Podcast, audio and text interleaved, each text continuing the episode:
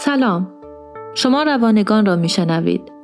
روانگان به دنبال پیدا کردن پاسخی مستند برای دلمشغولی‌های اجتماعی است. روانگان دریچه‌ای است به روی دنیای ذهن و روان.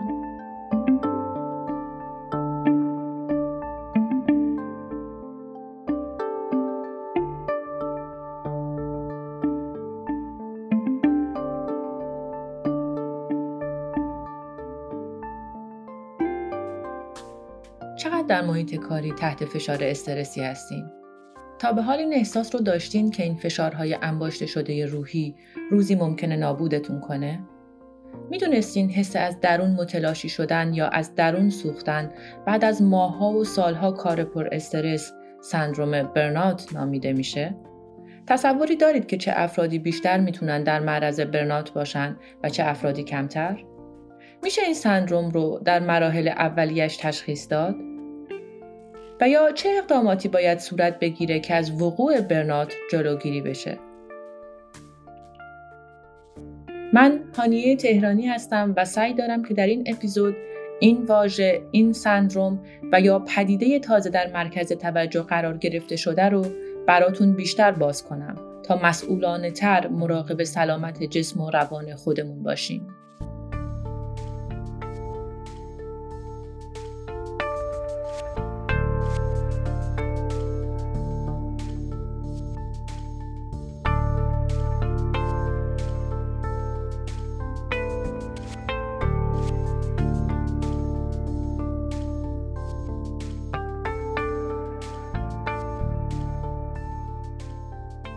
خیلی از روزنامه‌نگاران یا محققین و پزشکان درباره برن اوت گزارش‌هایی می‌نویسند. از جوانب مختلف علمی درباره برن اوت مقالات و مطالعاتی چاپ شده. اما چه کسی بهتر از من درباره این بیماری میدونه؟ من اینکه به تازگی تشخیص برن اوت روم گذاشته شده. من دوست دارم که شما شنونده‌های عزیز رو در دنیای خودم شریک کنم و داستان زندگیم رو برای کسانی که علائم مشابه من رو دارن یا کسانی رو میشناسن که احتمالاً به بیماری من مبتلا هستن تعریف کنم. من در ایالتی در جنوب آلمان زندگی میکنم، در ایالت بایرن. من کارمند یک شرکت بزرگ بودم و مدام کارهای جدیدی بهم محول میشد. دقیقاً مثل همه همکاران زن و مردم. گاهی یه همکار مریض بود یا مرخصی بود و مسلمه که من باید کمک میکردم. و چون البته خودم همکارایی داشتم که ناتمام میموند، باعث میشد که کارهای خودم روی هم تلمبار بشه. اون وقت من مجبور بودم که یه زمان دیگه‌ای پیدا کنم و روی اونا هم کار بکنم. بعد از مدتی همکار دیگه‌ای به مرخصی زایمان رفت و خب کاملا طبیعی بود که در مدت زمان کوتاه پیدا کردن جانشین برای اون سخت بود. نه، اون میخواد بعد از مرخصی زایمان سریع دوباره برگرده و پدر بزرگ و مادر بزرگ قرار به بچه رسیدگی کنن. تا اون موقع کارای این همکار بین بقیه طبیعتاً تقسیم میشه. این حرف رئیسمون بود. این روندها و اتفاقات خیلی خیلی آروم پیش میرفت، اما فشار کاری همیشه کم کم بیشتر و بیشتر میشد. و سر سال دوباره داستانها و قوانین جدید، پروژه های جدید، سرعت بالاتر کار، مرخصی فقط با تعداد روزهای محدود، اونم با هماهنگی با بقیه همکارا که همزمان چند نفر غایب نباشند.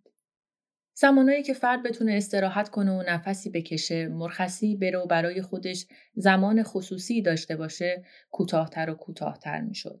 همه ناله میکردند و هنوزم میکنند. همه زیر فشار کاری و شرایط سخت شرکت بودن. منم از این ماجرا مستثنا نبودم. احساس میکردم که دائما خستم. گاهی حتی نمیتونستم چشمامو باز نگه دارم. از همه بدتر جلسات شرکت بودن، به خصوص جلساتی که در مورد پروژه‌ای صحبت می‌کردند که به من مربوط نمی‌شدند. من ساکت می‌نشستم و بدنم تحت استرس نبود. حرفی برای گفتن نبود و چشم‌ها روی هم می‌آمدند. این مسئله از چشم رئیسم دور نموند و متوجه من شده بود. یه بار بهم گفت می‌دونین تو جلسه من گاهی بعضی از کارمندا می‌خوابن. به من دیگه حساس شده بود و دنبال دلایل دیگه‌ای میگشت که ناراحتیشو نشون بده و کار به جایی رسید که دیگه از کار من و بازده نتایج من راضی نبود.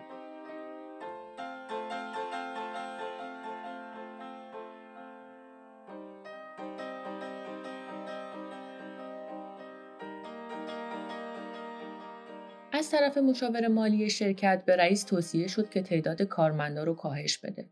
دور از انتظار نبود. به من پیشنهاد بازخریدی دادن. با خودم خیلی فکر کردم. با این پول فقط میتونستم دو سال دووم بیارم. من خودم قبلا بارها سعی کرده بودم که دنبال کار دیگه‌ای بگردم، اما اصلاً آسون نبود. من این پیشنهاد رو رد کردم و شاید بتونید حدس بزنید که رئیسم اصلاً خوشش نیومد. من شروع به آزار و اذیت شدم.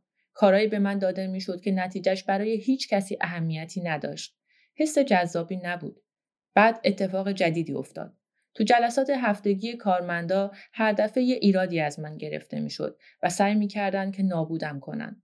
تا اینکه بالاخره بهم گفتن که در ازای حقوقی که میگیرم کار خوب ارائه نمیدم. برای همین ساعت کاری و رتبه حقوقی منو پایین آوردن. به همین راحتی. اعتماد به نفسم داغون شد. احساس میکردم به درد کاری نمیخورم و من یه کارمند به درد نخور و اضافی هستم. قاطی کرده بودم. نمیدونستم چه کاری باید بکنم. گیج و سردرگم بودم. سردردهای شدید گرفته بودم. نصف شبا یهو از خواب بیدار می شدم و فکر می کردم تحت تعقیبم. نمی تونستم هیچ تصمیم واضحی بگیرم. تمرکز کردن روی کاری برام خیلی سخت شده بود. من به معنی واقعی کلمه داغون شده بودم. دچار حمله های ترس شده بودم. همکارام سر کار به هم می گفتن که خیلی مریض به نظر می رسی. برو پیش دکتر یا چند روز بمون خونه. چون نمیخواستم سر کار جلوی بقیه از حال برم، به پزشک مراجعه کردم. کلمه برن اوت رو اونجا برای اولین بار شنیدم. من واقعا همین احساس رو هم داشتم. از درون آتیش گرفته بودم و داشتم میسوختم. این حس رو واقعا احساس میکردم. مدتی خونه موندم. دائم میخوابیدم و همچنان خسته بودم. شبا هم نمیتونستم بخوابم. فکرها و دغدغه‌هام گیج کننده و مبهم بودن. یه روانپزشک بهم دارویی داد. قرص‌ها بهم نساخت و دائم حالت تعو داشتم. اول ادامه ندادم، اما چون آدم سرسختی بودم دوباره مصرف داروها رو شروع کردم. اینکه داروها اثر کردن تا همین الان نمیتونم نظری بدم، اما از عوارض جانبیش میتونم ساعتها حرف بزنم. داروها رو عوض کردند و به یه روانشناس معرفی شدن. شاید این اتفاق خوبی بود. میتونستم این فرصت رو داشته باشم که خودم مشکلاتمو آنالیز کنم.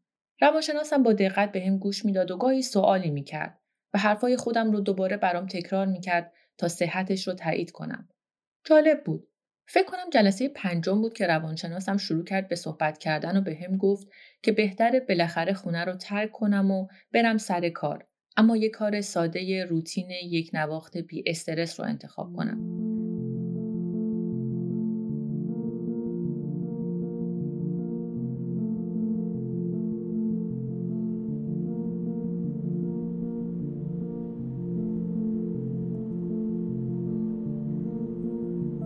نمیتونستم حرفش رو بپذیرم و احساس کردم که منو نمیفهمه و دیگه پیشش نرفتم. من تنها زندگی میکردم. نامنظم غذا میخوردم. سالها به غذاخوری شرکت و ساعت ناهاری عادت کرده بودم. حالا هر وقت که دلم میخواست و گرسنه بودم غذا میخوردم. کم کم وزن کم کردم. دیگه هیچ نظم و روتینی تو زندگی نداشتم. از هیچ چیزی لذت نمیبردم. به هیچ کسی نمیتونستم اعتماد کنم. فکر میکردم یه جوری همه چی درست میشه. اما سیاست صبر کردن جواب نمیداد. به کلی پزشک مراجعه کردم. بیماریم به نظرم دیگه برام جدی به نظر می اومد. و چون برن اوت بیماری شناخته شده ای نبود، بیمه من هزینه ها رو هم تقبل نمی کرد. بالاخره تغییراتی در سیستم بیمه ای اتفاق افتاد و به من جای در یک کلینیک برای درمان برن اوت دادن. بهم غذاهای مقوی سر ساعت منظمی داده میشد. تکنیک های آرامش دهنده و ضد استرس یاد گرفتم. بعد طی جلساتی با روانشناسان و بقیه بیمارا یه تصور جدی و جدیدی در مورد بیماری پیدا کردم. بهم گفتن ما نمیتونیم دنیای اطراف تو رو تغییر بدیم. ما میتونیم فقط کمکت کنیم و کاری کنیم که تو فشار، استرس‌های زندگیت رو بهتر مدیریت کنی. کاری کنیم که محکم‌تر بشی یا به عبارتی پوستت کلفتر بشه. حرفای خوبی بود، اما گفتنش آسون‌تر از عمل کردنشه. مثل خیلی چیزای دیگه تو زندگی. شروع کردم به ورزش کردن. تو همه کلاسای ورزشی، فیزیوتراپی، یوگا، تای چی، کلاسای رقص، تو همه این کلاسا شرکت می‌کردم. حالم هم خوب می‌شد. کم کم داشتم فاصله می‌گرفتم از چیزی که بودم.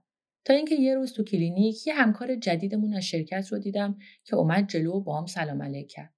با خودم گفتم این اینجا چی کار می‌کنه؟ ما الان چهارصد کیلومتر با شهرمون فاصله داریم. نمیتونه اتفاقی باشه. منو تعقیب میکنه. پیغامی آورده. از کجا میدونسته که من اینجا؟ تو این فکرها بودم که بین صحبتاش گفت که اونم تشخیص برن اوت بهش دادن و برای درمان اینجا اومده. یه آدم تو این سن و سال جوانی با این سرنوشت چند تا همکار دیگه هم درد مشترک دارن.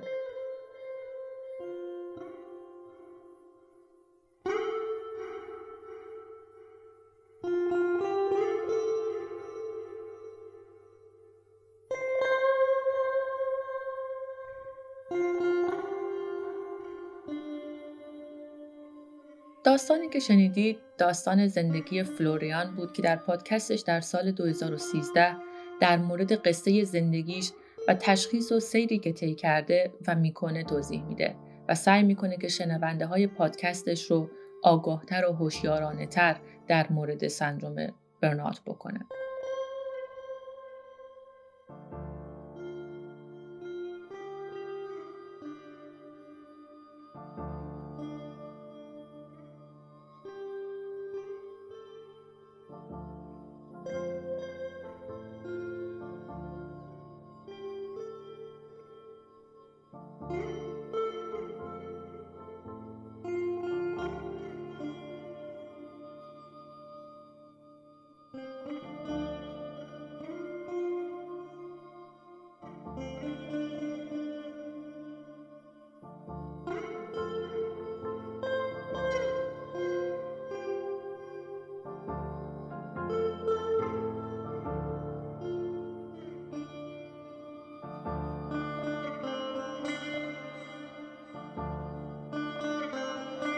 برن اوت چیه و این مفهوم از کجا میاد؟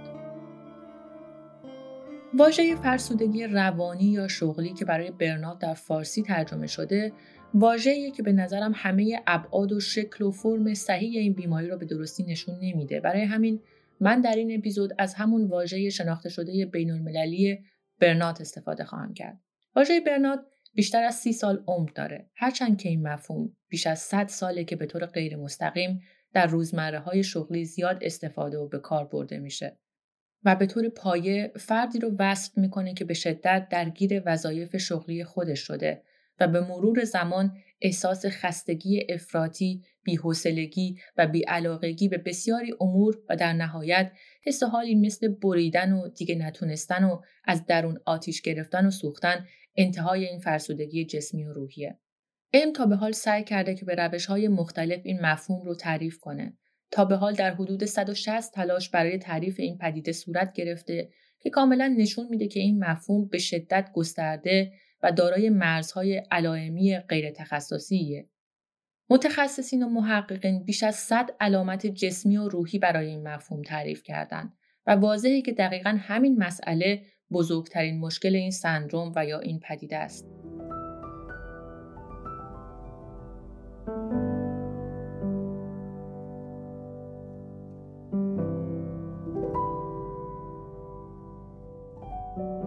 در خیلی از کتاب‌ها و مجله‌های علمی از واژه سندروم یا پدیده برن اوت استفاده شده. سندروم‌ها به طور رسمی بیماری‌های شناخته شده‌ای نیستند، بلکه سندروم به مجموعه‌ای از علائم گفته میشه که در انتها منجر به یک آسیب جسمی یا روحی در فرد مبتلا میشه. در سال دو هزار و نوزده بالاخره سازمان بهداشت جهانی دبلیو اچ او این سندروم رو به عنوان یک بیماری به رسمیت شناخت و قرار شد که در کاتالوگ جدید طبقه بندی بین‌المللی بیماری‌ها آی سی دی که کتاب مرجع جامعه درمانیه در سال دو هزار و بیست و دو این سندروم هم خاص‌تر و دقیق‌تر با نشانه‌های خاصش تعریف بشه.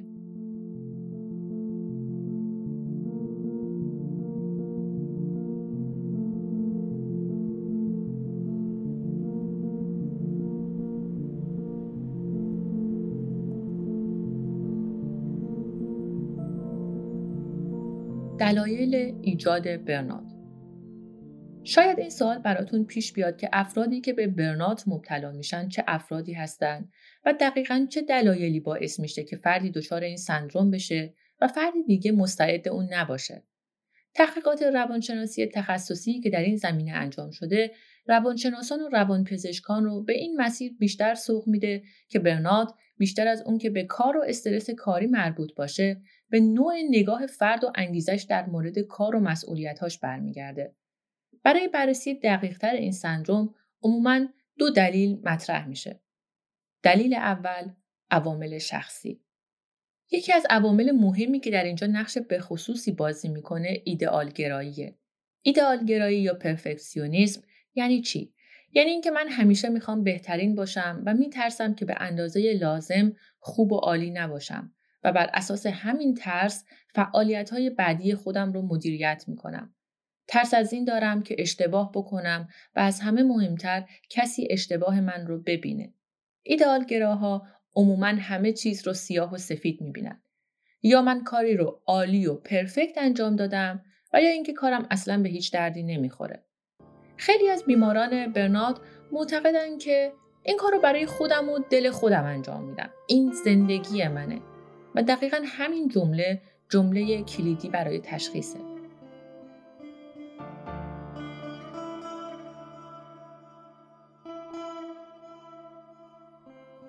حرفه ما باید وظیفه و خدمت باشه. وقتی حرفه ما ما رو تعریف کنه و به ما ارزشمندی شخصی خاصی بده، میتونه خطرناک بشه. شکست در حرفه میتونه من ما رو نابود کنه.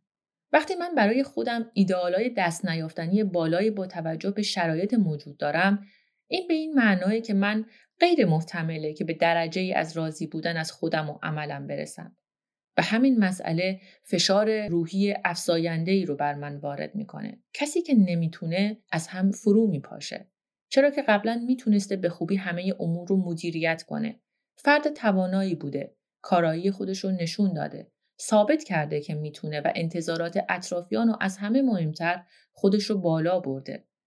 و همونطور که همه میدونیم، بهتر بودن، بالا بودن، موفق بودن، خلاق و مشکل گشا بودن، بی‌نظیر بودن خصوصیاتیه که مرز ندارن و همیشه بهتر و با کیفیت‌تر هم میشه بود. و دقیقاً همین نکته حساس کلیدیه که میتونه خطرناک هم باشه. وقتی فردی مرزهای خودش رو نشناسه و علائمی که جسم و روحش صادر میکنن رو نتونه آنالیز کنه و رمزگشایی کنه.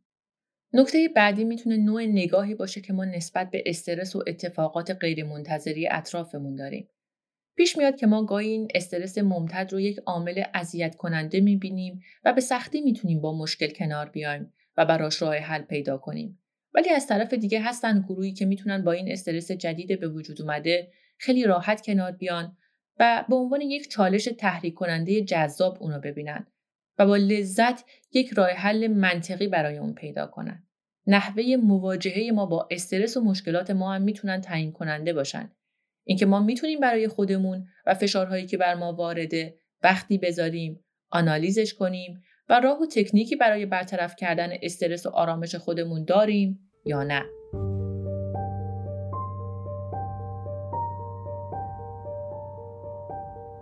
دلیل دوم عوامل محیطی. یکی از دلایل محیطی مهم تغییرات و همسویی‌هاییه که ما باید در محیط کاری خودمون داشته باشیم. نیاز به شناخته شدن و قابل احترام موندن در محیط کار، اینکه اطرافیان در محیط کار قبول و باور کنن که به ما احتیاج دارن و ما مهره مهم و ارزشمندی هستیم. همه اینها فشار بزرگ و عظیمیه. اینکه همیشه موفق باشیم و در اوج خودمون هم بمونیم، فشار غیر قابل تحملی رو در دراز مدت میتونه بر ما ایجاد کنه که خودمون هم متوجه اثرات نامحسوس قدرت تخریبگر این استرس ها نباشیم. کار در دنیای امروز یعنی مدام خود رو با دنیای پیرامون و شرایط به شدت متغیرش همسو و همراه کنیم. مغز ارگان پیچیده قدرتمند توانمندیه. و از دید علم زیستشناسی اعصاب جادوگر قدرتمند بدن ماست که میتونه در کوتاه مدت با تصمیم گیری های کارآمد بدن رو با هر گونه تغییراتی سازگار کنه. اما این ارگان به شدت حساس و با کیفیت نمیتونه در دراز مدت همیشه در اوج قدرت، دقت و خلاقیت و توانمندی خودش باقی بمونه. تغییرات ممتد فاکتورهای محیطی که به طور پیوسته رخ میدن میتونن در دراز مدت کیفیت کار مغزی ما رو بکاهن. این ارگان هم مثل بقیه ارگانهای دیگه زمانی برای بازسازی و استراحت و انرژی گیری احتیاج داره.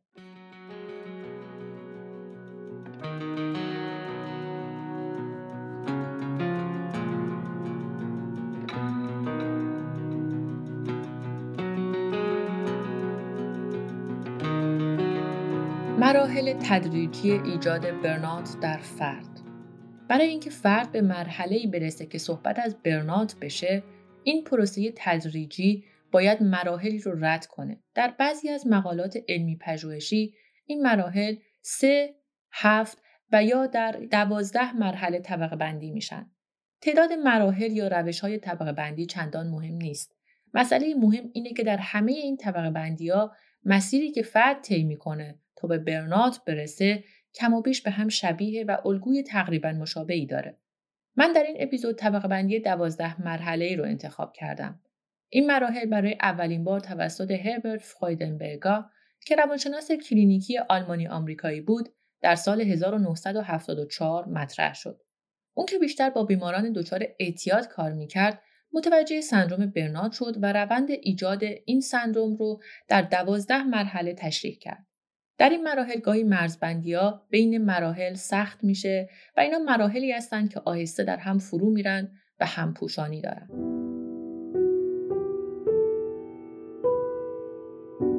مرحله اول، نیاز شدید فرد که خودش رو به رئیس و همکارانش اثبات کنه.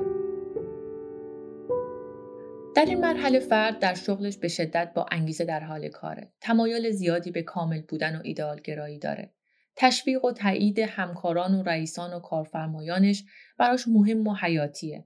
این خصوصیات به خودی خود در این مرحله و یا حتی به طور کلی اصلاً نادرست و اشتباه نیستن. در روانشناسی ما دو نوع انگیزه داریم. انگیزه درونی به این معنی که ما کاری رو انجام میدیم چون خودمون این کار رو درست میدونیم و علاقه‌مند به انجامش هستیم. و انگیزه خارجی به این معنی که ما کاری رو انجام میدیم که دیگران از ما راضی باشن، که به گروه بهترین ها تعلق پیدا بکنیم. و مشکل این روند در اینه که تلاش به خاطر فقط انگیزه خارجی میتونه خطرناک باشه. خیلی از بیماران مبتلا به سندروم برن اوت داستان خودشون رو اینجوری آغاز میکنن که من به توجه و دیده شدن احتیاج دارم.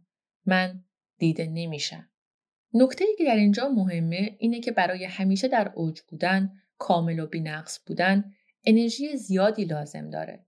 فردی که در این جایگاهه، به خصوص که تایید و توجه از اطرافیان خود هم جذب میکنه، معتقده که از پس این همه انرژی برمیاد و درست در این نقطه است که فرد قدرت و توانایی‌های خودش رو خیلی دست بالا میگیره. هر فردی باید روی خودش کار کنه. نتیجه این کار میشه شکل‌گیری شخصیت و کاراکترش. و تا زمانی که فرد از دریچه واقع گرایی نتونه خودش و توانایی‌هاش رو ببینه، در تصمیم گیری‌هاش زیاد اشتباه میکنه. کار اشتباه رو در زمان اشتباه انجام میده و یا کاری رو در مدت زمان طولانی نادرستی ادامه میده.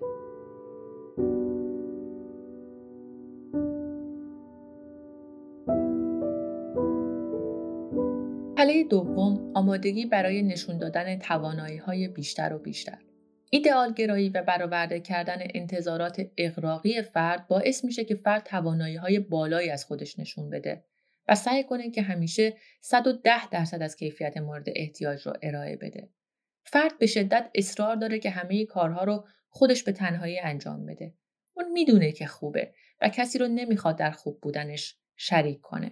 چنین فردی اگه احتیاج به کمک هم داشته باشه به کسی مراجعه نمیکنه و تمام انرژی صرف برآورده کردن هدفهایی میشه که اون برای خودش تعریف کرده و در نظر گرفته و برای رسیدن به اونا حاضر از همه انرژی و توان خودش مایه بذاره و از همه لذت‌های شخصی و فردی خودش هم بگذره. بزرگترین لذت برای اون بهترین بودن در حرفه و دنیای شغلیشه.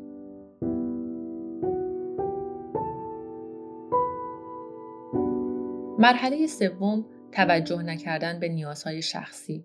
بدن به استراحت و خواب احتیاج داره، اما فرد نیازهای طبیعی جسمی و روحی خودش رو ندیده میگیره. مرخصی رفتنها معمولاً به حداقل میرسه. فرد دائم ترس این رو داره که با نبودنش جریان و روتین کار از دستش خارج بشه و یا فرد دیگه‌ای موقعیت و شانس جدیدی برای پیشی گرفتن از اون پیدا بکنه. لزوماً ممکنه این رقابت‌ها وجود خارجی نداشته باشن، اما فرد با کل دنیاش رقابت داره. فرد فقط میخواد بهترین باشه به هر قیمتی، حتی اگه لازم باشه کمتر بخوابه، کمتر به تغذیه‌اش فکر کنه، کمتر وقت برای خانواده‌اش بگذاره و یا به سراغ راههایی بره که انرژی بیشتر و حس خستگی کمتر به اون بده. در این مرحله مصرف قهوه، نوشیدنی‌های انرژیزا، الکل و دخانیات و یا مواد و داروهای انرژیزا افزایش پیدا میکنه.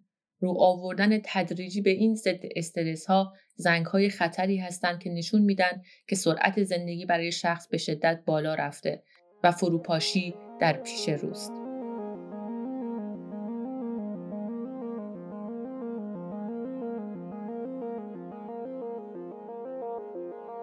مرحله چهارم، نادیده گرفتن اولین علائم هوشداری. در این مرحله علائم ظاهر شدن. با وجود تمام روش‌های ناکارآمد آرام کردن خود با الکل یا سیگار یا روش‌های دیگه، میزان خطاها و اشتباه‌های فرد افزایش پیدا کرده. کارها و وظایفی که به فرد محول شده به خاطر خستگی‌های روی هم انباشته شده انجام نشده باقی میمونه و یا فرد کارها رو نمیتونه در زمان تعیین شده تحویل بده. فرد متوجه تمام این خستگی‌ها میشه و احتمالاً اطرافیان هم این جمله من خیلی خسته‌ام رو به کرات از اون میشنون و یا در ظاهر و رفتار اون میبینن، اما فرد در مرحله پذیرش نیست.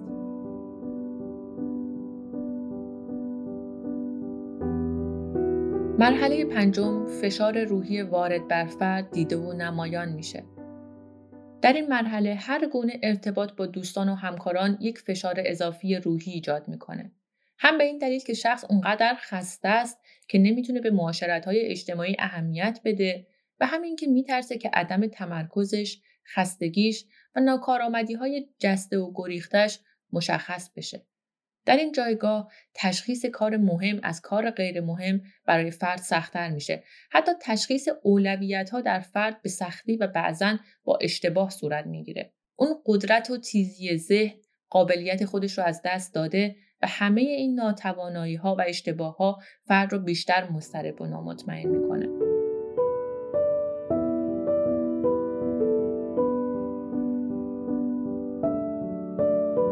مرحله ششم، زیر بار نرفتن مشکلات پیش اومده.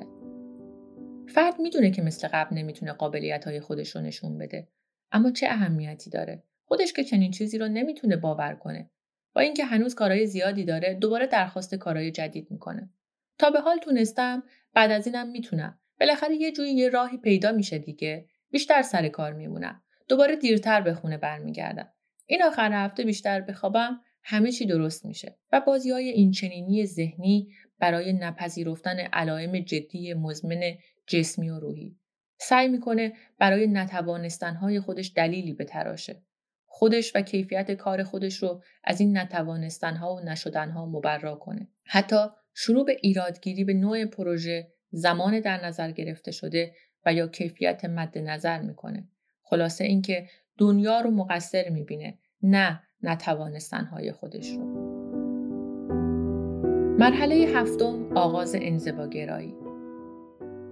در اینجا فرد خودش رو به صورت مطلق به سمت انزوا می‌کشونه. چندان علاقه به مراودات و معاشرت‌های اجتماعی نداره. به تلفن‌های دوستان دو تا یکی جواب میده. به علایقی که قبلا داشته بی‌توجه میشه. دوست نداره خودش رو به کسی نشون بده. دوست نداره از خونه خارج بشه و ترجیح میده که دنیا اونو به حال خودش رها کنه. با همکاران نمیخواد ارتباط صمیمی داشته باشه. با خودش فکر میکنه که اونا نمیخوان به من کمک کنن. حالا چه لزومی داره معاشرت هم داشته باشیم؟ من کار خودم رو هنوز به بهترین نحو میتونم انجام بدم و به کمک اونا احتیاجی هم ندارم. در این مرحله مصرف الکل و داروها هم که در مراحل قبل احتمالاً آغاز شده، افزایش بیشتری پیدا میکنه.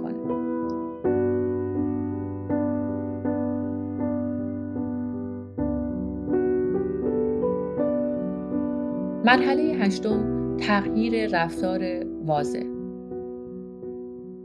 در این مرحله فرد ثبات عاطفی خودش رو تا حد زیادی از دست میده، غیر انعطاف پذیر میشه. واکنش‌های ناگهانی غیر معقول احساسی در لحظه‌هایی که انتظار یک رفتار خنثی حرفه‌ای از فرد میره، از خودش نشون میده. زود عصبانی میشه و یا بعد از هر فشار کاری شروع به گریه میکنه و نمیتونه خودش و احساساتش رو کنترل کنه. حتی نمیتونه تشخیص بده که این حجم از آشوب احساسی چجوری قابل کنترله.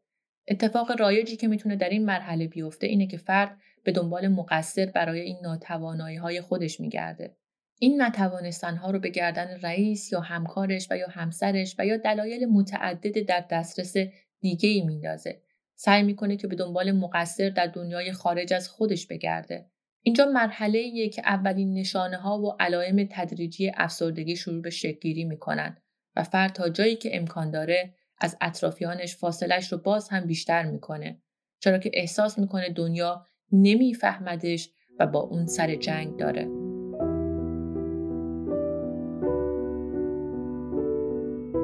مرحله نهم از خود فاصله گرفتن و احساس خالی بودن کردن. در این مرحله فرد احساس خودش رو در مورد شخصیت و موجودیت خودش رفته رفته از دست میده و در درون خودش احساس حفره‌ای تو خالی میکنه. احساس میکنه که دیگه اوضاع در دستانش نیست و انگار کسی داره اون رو از راه دور کنترل میکنه. کاری رو میکنه که دیگران میخوان که بکنه. اینکه اما اون چی و چجوری میخواد کاری رو انجام بده حتی برای خودش هم ناشناخته است. حس خود ارزشمند پنداری در فرد از بین میره و نسبت به دنیای پیرامون خودش به شدت بی‌تفاوت میشه. قابلیت تغییر خودش رو نسبت به شرایط از دست میده. من همینم که هستم و برام مهم نیست که دنیا از من چی میخواد. جمله‌ای که در این مرحله زیاد شنیده میشه.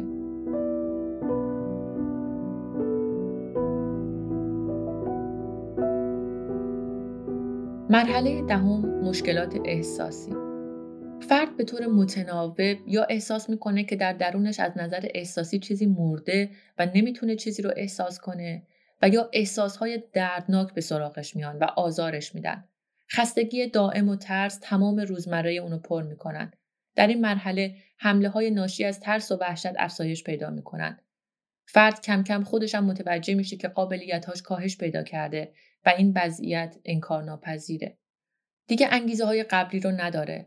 چیزی خوشحالش نمی‌کنه و حتی خلاقیت‌ها و خوشفکری‌هاش هم ته کشیدن. این مرحله برای فرد یکی از دردناک‌ترین مرحله هاست چون خود واقعیش رو بالاخره در مقابل خودش قرار میده. فرد آگاه میشه که در حرفش، در زندگی اجتماعیش، نقشش به عنوان همسر، دوست، والدین و یا حتی فرزند نقش ایدئالی گذشته خودش رو نمیتونه به همون کیفیت ادامه بده و تنها راه حلی که به ذهنش میرسه پنهان کردن این واقعیت در عمیق و عمیق‌ترین بخش ذهنی خودشه که همه اینها منشأ ترس و وحشت‌های روزافزون اون میشه. اینجا مرحله‌ایه که فرد احتمال داره دو تصمیم بگیره، یا اینکه از حرفش بیرون بیاد و اوج نابودی خودش رو بپذیره، وحشت کنه و بخواد شرایط رو تغییر بده، و یا بی‌توجه بمونه و عمیق‌تر در بیماری خودش فرو بره که نتایج خوشایندی در پیش نداره.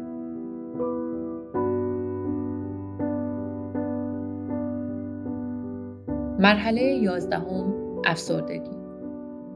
در این مرحله شخص به سختی میتونه از تخت خارج بشه. انگیزه‌ها برای کار کاهش پیدا میکنن. برای انجام همون کارهایی که برای فرد قبلا کاری عادی و روتین بود، الان باید بیشتر وقت و انرژی بذاره. خستگی‌ها و مردد بودن‌ها همچنان ادامه داره و در حال وخیم‌تر شدن هم هستند. فرد از نظر روحی و جسمی دچار خستگی مفرط میشه. نیاز به خوابیدن بیش از حد در فرد بالا میره و هر چقدر هم که بیشتر بخوابه خستگیش برطرف نمیشه. رفتارهای خشن و سادیستی در مقابل همکاران و یا اعضای خانواده از خودش پیدا میکنه. فرد به طور کامل کنترل امور رو از دست داده و در این مرحله متأسفانه میل به خودکشی هم افزایش پیدا میکنه.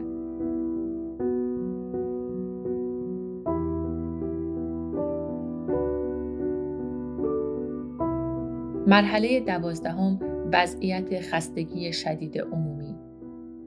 وضعیت خستگی مفرط میتونه در این مرحله نهایی جان فرد مورد نظر رو هم به خطر بندازه. مشکلات معده و روده‌ای، همینطور مشکلاتی در زمینه سیستم قلبی عروقی مثل فشار خون بالا، ضربان قلب تند و یا نامنظم افزایش پیدا میکنه. همینطور دوباره خطر خودکشی وجود داره و احتمال اجرایی کردنش هم به خاطر ناامیدی و استیصال متاسفانه بالاتر میره. این افراد در این مرحله دیگه از پس روزمره خودشون هم بر نمیان. مرحله آخر مرحله از کار افتادگی مطلقه.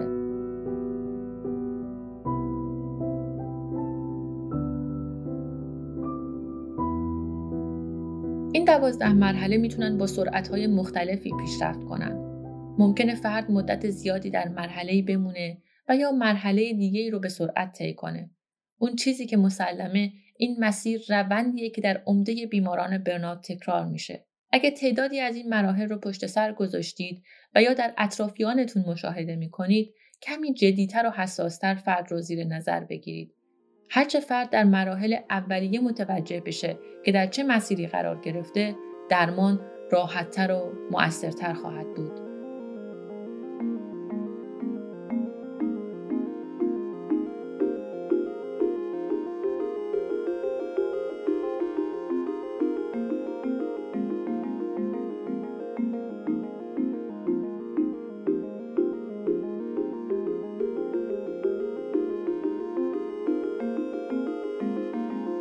درمان برن اوت. ساعت‌ها در گوشه اتاق تاریک نشسته بودم و به دیوار خیره شده بودم و نمیدونستم چی کار باید بکنم. زندگی من پر شده بود فقط از فکر و خیالای منفی. فلج شده بودم. حس من حس عمیق ناامیدی بود. جسم و بدنم قاطی کرده بودن. کل بدنم بی‌حس بود. حالت تهوع و سرگیجه داشتم. ضربان قلب و گردش خونم نامنظم بود. بارها به این فکر می‌کردم که امشب که بخوابم فردا بلند نمیشن. اینا جملاتیه که در بیماران برن اوت بسیار شنیده میشه. این سندروم اگه در مراحل اولیه‌اش توسط خود فرد شناخته بشه و راهکارهایی برای پیش نرفتن این روند پیدا بشه، میتونه بسیار کمک کننده هم باشه. اما در مراحل پایانی درمان سخت‌تر و زمان برتر خواهد شد. خستگی بیش از حد یکی از نشانه‌های اصلی پدیده برن اوته. اما از اونجایی که علائم بیماری غیر تخصصیه، میتونه علائم بیماری بسیاری از بیماری‌های دیگه هم باشه. به همین دلیل این مسئله خیلی جدی و مهمه که در مراجعه اول بیمار به پزشک قبل از اینکه تشخیص برن اوت داده بشه، بیمار به طور دقیق و پایه‌ای معاینه بشه تا احتمال هر گونه بیماری جسمی دیگه برداشته بشه. وقتی هیچ دلیلی برای مشکلات فیزیولوژیکی وجود نداشت، در مرحله بعد پزشک باید تصویری کلی از نحوه زندگی بیمار، حرفه و شرایط زندگیش و احتمالاً عوامل استرس‌های محیطی اون در بیاره. اگه پزشک عمومی احتمال وقوع برن اوت و یا تشخیص برن اوت رو داد، مرحله بعدی فرستادن بیمار پیش روانشناس یا روانپزشکه.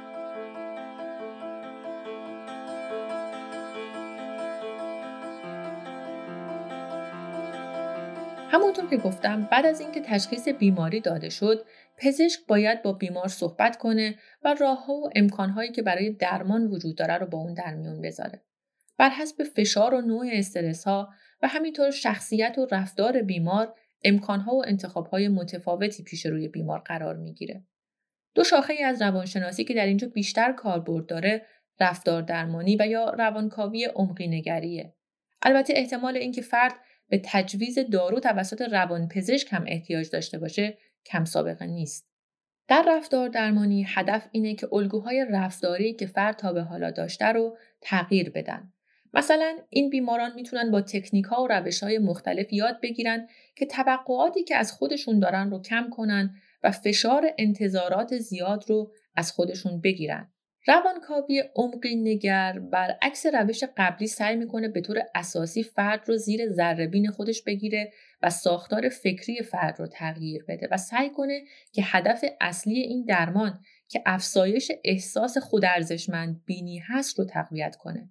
چرا که کسی که ارزش‌های شخصی خودش رو فقط بر روی شناخته و مطرح شدن در پیش چشمای دیگران قرار بده و یا در دنیای شغلی خودش تا مرز فروپاشی پیش بره، بعید نیست که به زودی از درون بسوزه وقتی که توجه از طرف اطرافیان کاهش پیدا کنه و یا توانایی‌های فرد بر اثر استرس مداوم نزول پیدا کنه.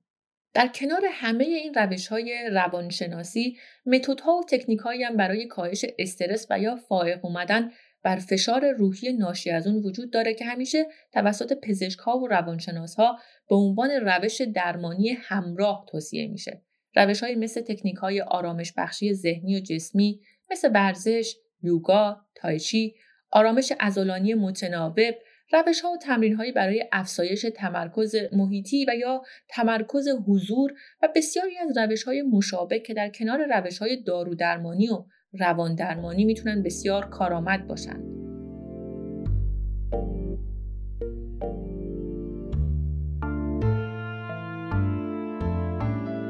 فرق افسردگی و برن اوت.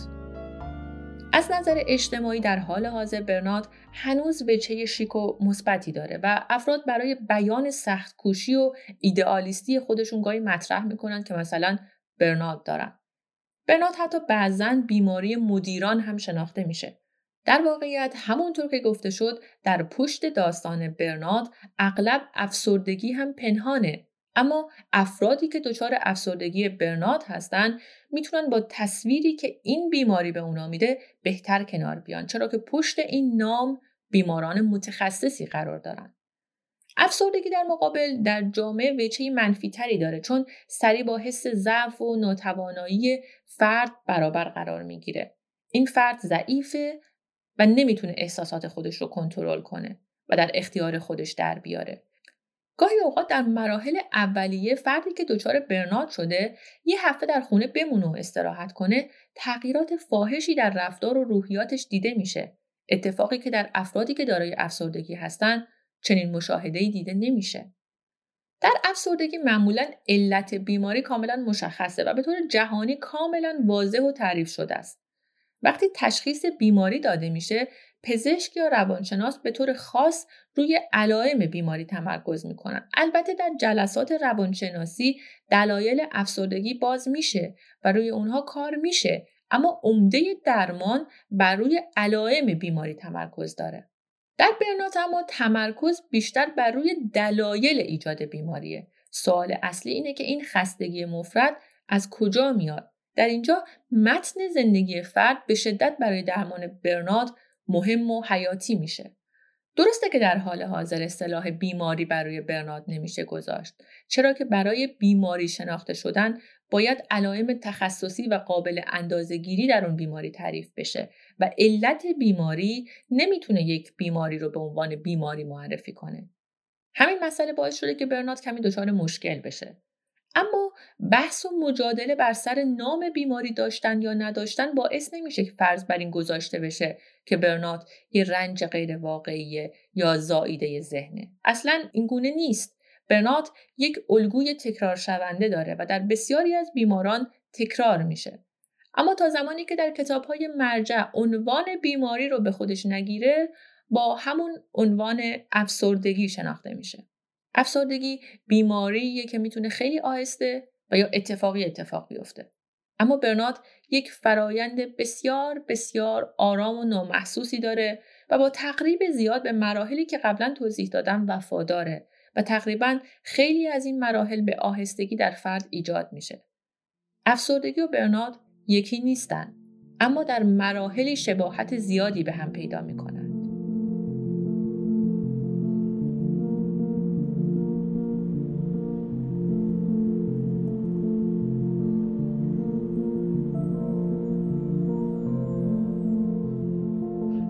شاید خیلی از شما هر روز تحت فشار کاری، اقتصادی و خانوادگی زیادی هستید و منطقی به نظر میرسه که در طول زمان استراتژی‌ها و راه‌هایی رو برای سالم جلو بردن جسم و روحتون به کار میبرید.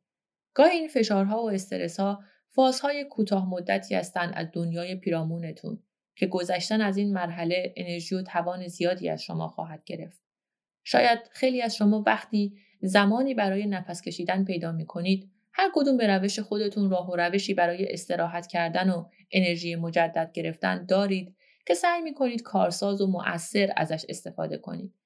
یک سفر کوتاه، برنامه یک دوره همی دوستانه که در مورد مسائلی غیر از کار و مشکلاتتون صحبت کنید.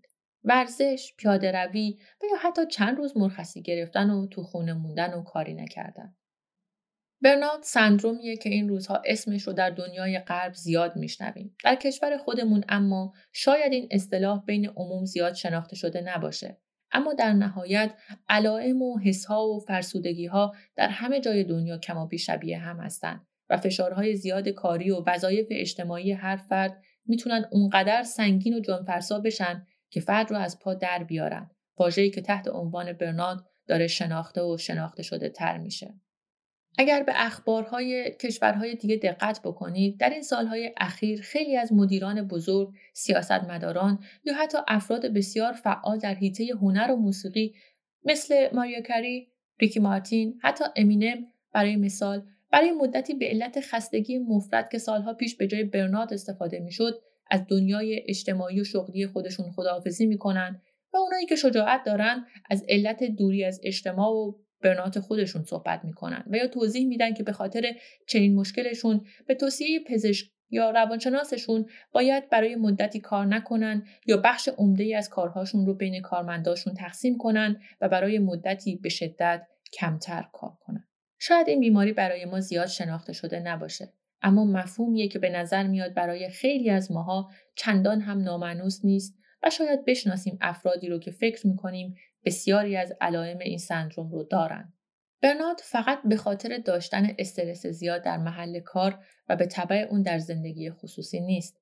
برن اوت زمانی ایجاد میشه که شما این فشار زیاد و استرسی رو که بر شما وارد میشه رو نادیده بگیرید و این احساس و هیجان ممتد ایجاد شده در خودتون رو انکار کنید و چشم بر روی همه اتفاقاتی که در درون شما داره میفته ببندید. هر کسی لزوما نمیتونه استرس در رابطه عاطفیش رو تحمل کنه. هر کسی لزوما نمیتونه با مشکلات و بحران‌های شغلی خودش به راحتی کنار بیاد و هر کسی به راحتی نمیتونه با اتفاقهای ناگهانی منفی پیش اومده در زندگیش منطقی و کارآمد مواجه بشه.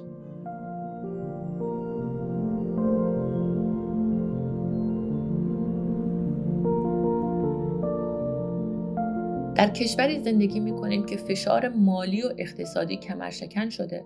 انتظارها و توقعات اطرافیانمون، همسر یا فرزندانمون از ما زیاده. از همه مهمتر، ما خودمون میخوایم که حداقل استاندارد کیفی سال گذشته خودمون رو از دست ندیم. چند شغله بودن خودمون یا همسرمون یا والدینمون که نقطه‌های مهم و اتکای عاطفی ما هستن باعث شده که تبادل آرامش و احساس اطمینان عاطفی شدیداً کاهش پیدا بکنه. نگرانی در مورد آینده، یک امنیت مالی داشتن، اجاره خونه ها، شهریه دانشگاه ها، حمایت فرزندان یا هزاران هزینه غیر مترقبه کوچیک و بزرگ درد روحی و روانی این سرزمینه. همه ما دلایل کافی برای دچار شدن به این بیماری آرام اما کمرشکن رو داریم. نکته‌ای که بسیار مهمه اینه که آگاه باشیم و با نگاه موشکافانه‌ای به خودمون و پیرامونمون توجه داشته باشیم. ما تنها همین جسم و همین روان رو داریم و طبیعی و منطقی و مسئولانه است که چاره‌ای جز حفظ این روح و کالبد نداریم. اگه احساس میکنید که روش رفتاری نادرستی در مواجهه با مشکلاتتون دارید و یا راه‌های مدیریت استرس رو نمیدونید و خطر از درون سوزوندن جسم و روحتون وجود داره، سهل‌انگاری نکنید. به متخصص حرفه‌ای مراجعه کنید و بذارید بهتون کمک بشه. شاید در این دنیای غرق در استرسی که ما روزانه در اون غوطه‌وریم، مراجعه به یک متخصص و قبول هزینه‌ها و استرس زمانی و دلایل دیگه دوباره استراپ‌های جدیدی رو در دفتر روزمره استراپ‌هاتون قرار بده، اما ارزشش رو داره. اگه این سندرم ناشناخته آروم و سنگین بر شما سایه بندازه، گاهی اونقدر سخت میشه که دیگه خودتون هم به خودتون نمیتونید کمک کنید. هدف از این اپیزود شناسوندن تا حدی این خطر به شما بود. در کنار همه سختی هاتون جسم و روحتون رو فراموش نکنید. راه‌های مؤثر برای مبارزه با استرستون رو پیدا کنید و اگه احساس میکنید در مراحل پیشرفته‌تری هستید، حتما سعی کنید که کمک بخواید. دنیای کاری از شما میخواد که کار رو به بهترین فرم ممکن انجام بدید و تا زمانی که میتونید دنیای کار شما رو میپسنده و میخواد. و اگر روزی نتونید، این دنیا اونقدر سنگدل و غیر وفادار هست که ترحمی نخواهد کرد و درست در این نقطه است که فرد خودش باید مراقب دنیای جسم و روح خودش باشه و به خودش وفادار بمونه.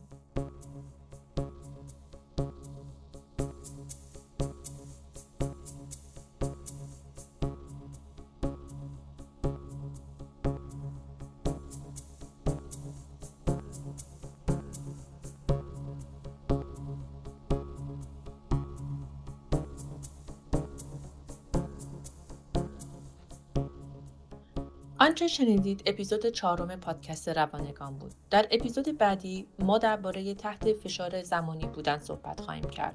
اینکه این پدیده چقدر میتواند در موفقیت و کیفیت یک کار مؤثر باشد، چه تأثیری بر سلامت جسم و روان فرد میگذارد و اگر این فشار و اجبار زمانی نباشد، چه پیامدهایی چه در دنیای شغلی و چه در فضای سلامت جسم و روان از خود به جا خواهد گذاشت.